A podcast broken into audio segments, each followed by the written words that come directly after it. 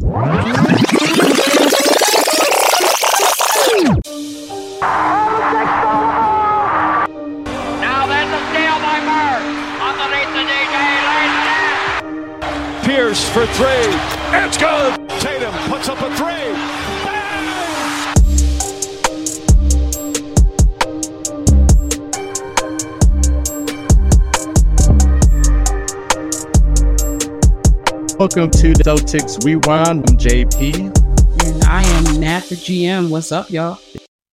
What's up, everybody? This is episode two of the Celtics Rewind, talking all things Boston Celtics this season.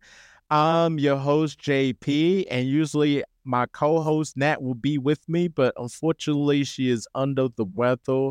So prayers go out to her. Hopefully, she gets the feeling better and get her some rest because she's so dope as a content creator, uh, talking Boston Celtics and other um, basketball stuff and also NFL stuff. So shout out to Nat. Um, so I am riding solo today, like Jason Derulo, riding solo. So this is episode two. We're going to be talking about the Boston Celtics versus the Miami Heat, the second game of the Boston Celtics. And Boston Celtics defeated the Miami Heat uh, 119 to 111. This is a game that everybody was looking forward to because of what happened in game seven of the Eastern Conference Finals, or just the whole series in general between the Miami Heat and the Boston Celtics. Well, the Miami Heat had the Boston Celtics number in game seven. Boston just couldn't really do anything against the Miami Heat, and Miami Heat just tore us up. And Brad Stevens took it personally and made moves to get Kristaps Porzingis and Jrue Holiday. Uh, Malcolm Brogdon's gone. Marcus Smart's gone. Uh, Grant Williams is gone. Robert Williams is gone. So this is a new look Boston Celtic team with a starting five that is really dangerous with Jrue Holiday, Derrick White, Jaylen Brown, Jayson Tatum, Kristaps Porzingis with a okay bench. Maybe there's going to be more moves going before the trade deadline so that we can have at least a quality bench player that can score consistently, hopefully we just have to wait and see. Brad Stevens, hopefully you're listening to this. Um, but anyways, let's go ahead and get into the game here. Um, this game, it shouldn't have been as close as it was. I feel like Boston could have played a lot better, but that first quarter, I mean, the Heat just kicked the Boston Celtics ass. I mean, Bam Adebayo was unbelievable. Tyler Herro was unbelievable. You was thinking in the first quarter as a Celtics fan, damn, what could we do just to beat the Miami Heat?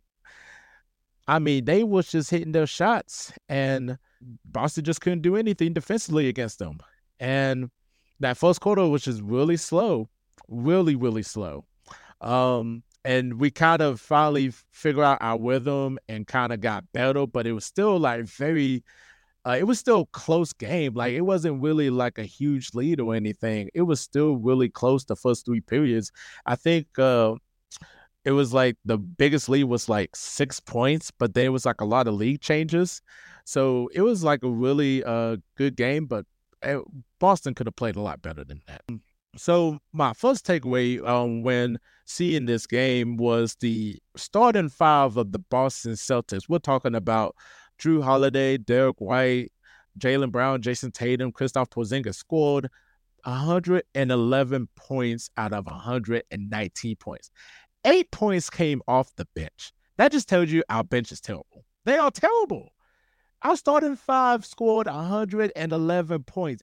Pretty much like if you took the eight bench points away, we'd pretty much be going into overtime with the Miami Heat with just that starting five only.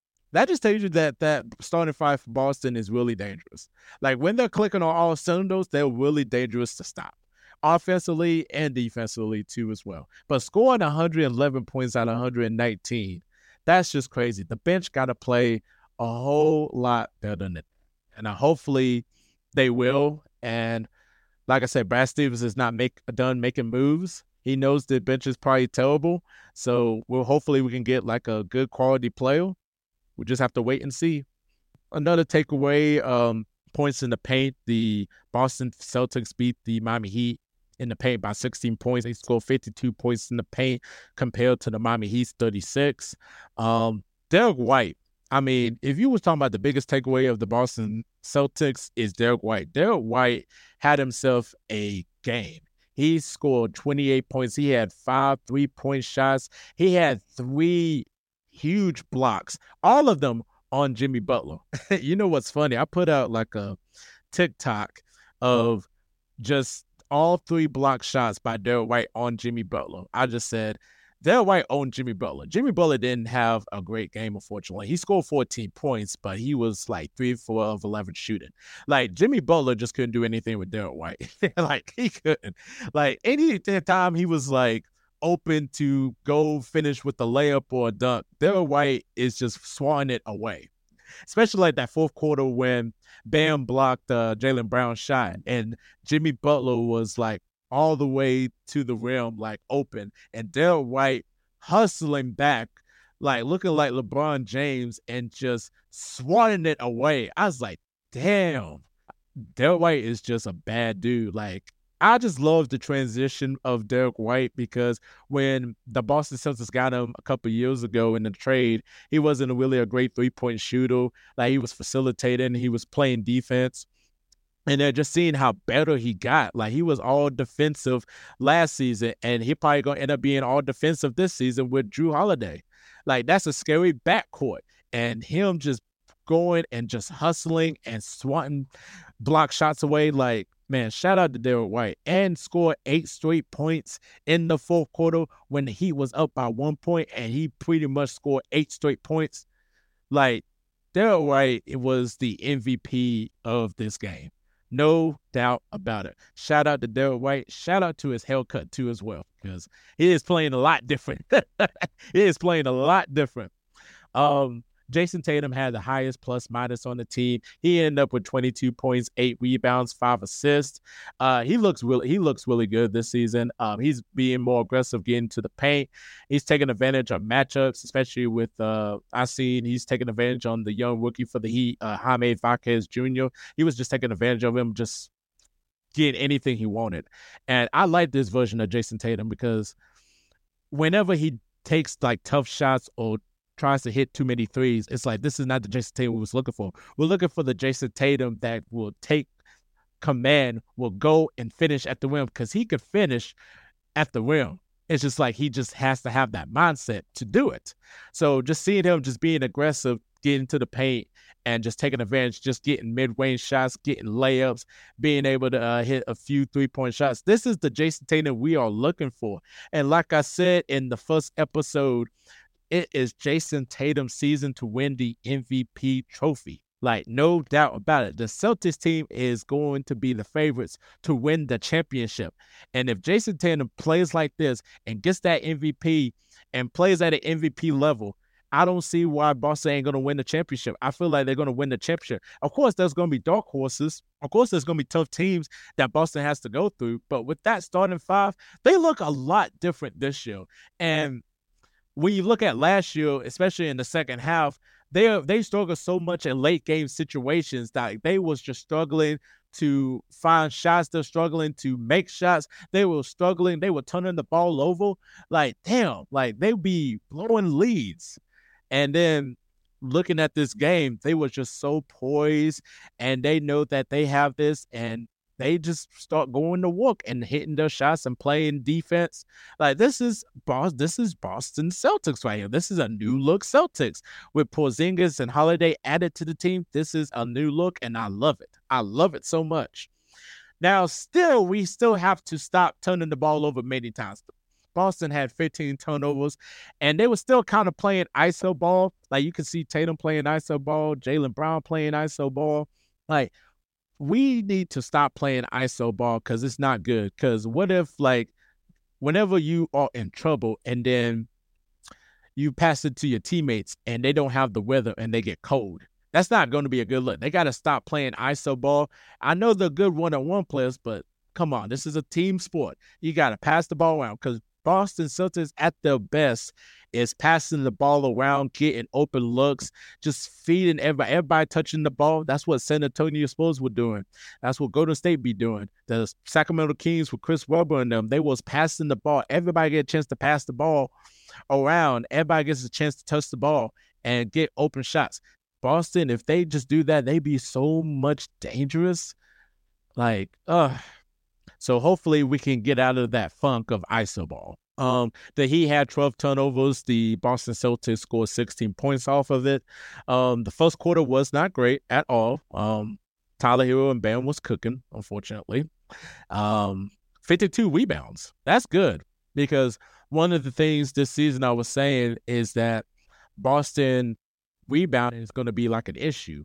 And they they all it's it's like a really team it's like a much team effort just to go get these rebounds. Uh Jrue Holiday and Al Horford led the team in rebounds with 10 each. Porzingis had nine rebounds. Tatum had eight rebounds. So everybody's rebounding um and giving effort on rebound and being able to get it off the glass and take off. So this is this is really good. This is really good.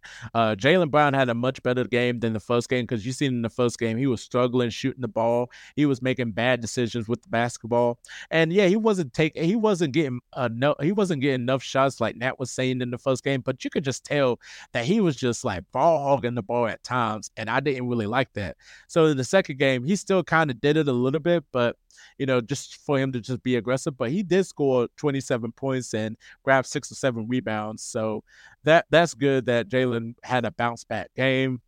Um, 68% from uh, free throws. That's not good because we got to hit the free throws because it's charity, free charity. this is free points.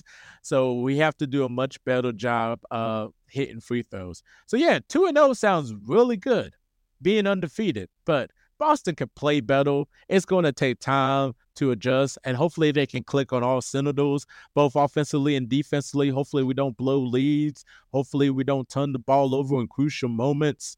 Hopefully we don't play without food, as a saying like that will always be saying. Hopefully we don't play without food because if we play without food, it's going to cost us a game, unfortunately.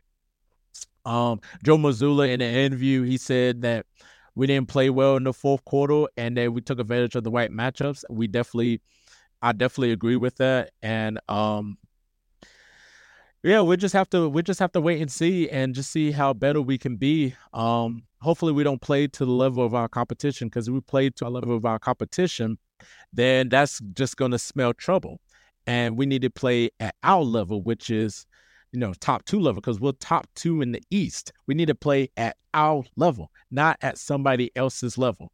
Um, like the Heat is not the same team like it was uh, last season, but they still can really um, be a tough team because if they be able to hit shots and be able to play defense and do what they need to. They still always a tough team because you don't know who's going to have a really good game. It could be Jimmy Butler, it could be Bam Adebayo, it could be Tyler Herro, it could be Kyle Lowry, it could be you know, Kevin Love could have had a good game, or Duncan Robinson could have a good game. Um, so you know that that Heat team is always going to be tough, and this is we're going to see more against the Heat um, later on this season. So, and hopefully we can play a whole lot better than this. But I, I'll take it. I really just go ahead and take it. Um, the next games uh, against the Washington Wizards, I feel like that's going to be an easy Celtics victory. Uh, the Indiana Pacers with Tyrese Haliburton, they've been playing really phenomenal basketball. You know, a young team, Bruce Brown um, being added to the team, Obi Toppin being added. They still got Myles Turner, they got Buddy Hield, they got Benjamin Mathurin, who I've been really impressed with. Um, so they got a really nice squad, but I feel like Boston really is going to dominate the Pacers. Um, just because like the Boston, it's the Boston Celtics, Market Bucks, and then whoever else.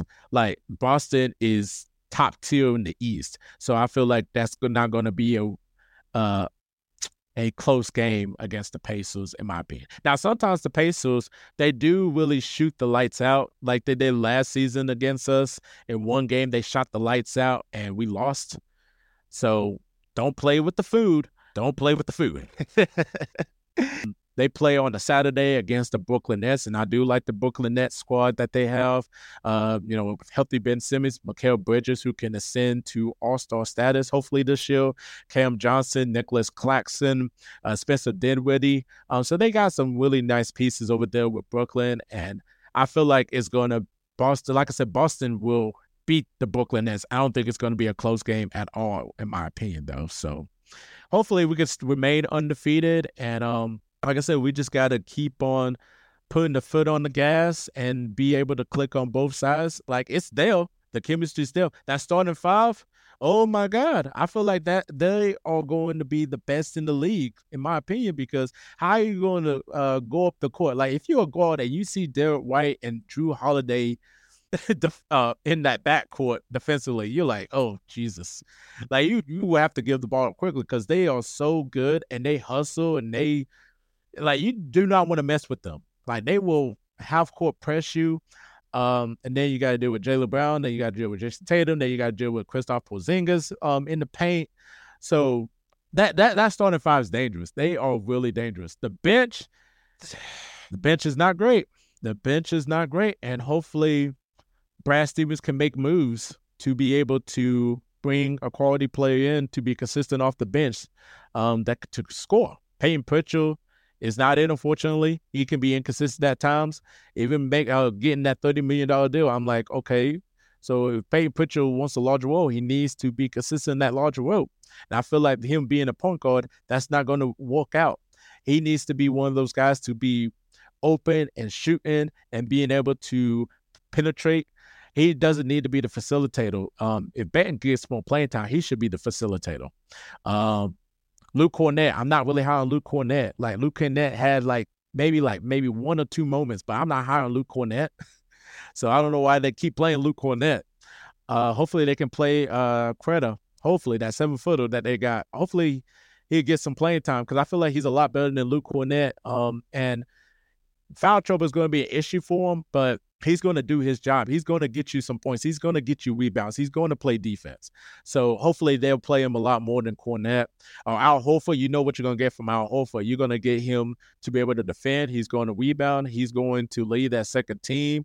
He's going to mentor that second team. He's going to get into the corner and hit some three point shots. You ain't going to be looking for him to be a consistent Al Horford or turning the back Al Horford every single game. You're going to get a guy that's probably going to get probably – eight to 10 points off the bench. If you get eight to 10 points off the bench from Al Horford, that's good. That's good. Um, Sam Hauser, he's hot and cold. Like he could be hot one game, he'll be cold the next game. So the rotation's got to be a lot better in terms of Joe Mazzulla's coaching. Like hopefully he can coach and get the right rotations, but it's still early in the season. Um, so he's probably just trying out different rotations, but they're looking good. They are looking good and um, hopefully we'll stay undefeated um this next uh this next episode. So just wait and see. Um, but yeah, this is uh episode two of the Celtics uh rerun with JP and Nat. Definitely look out for uh, Celtics Rewind on the Hoop Spaces YouTube channel. It's also going to be on the Hoop Spaces website, so please check it out. And then we'll definitely keep you informed because uh, Celtics Rewind will be on streaming uh, streaming platforms. We'll definitely will let you know when that's going to happen. So look for big things on Celtics We We're talking all things Boston Celtics this season. We're trying to give y'all the best content possible. Just look out for more episodes. We're going to have definitely have future guests on uh, talking Boston Celtics with us. And um, yeah, I'm JP, and we'll see you guys later.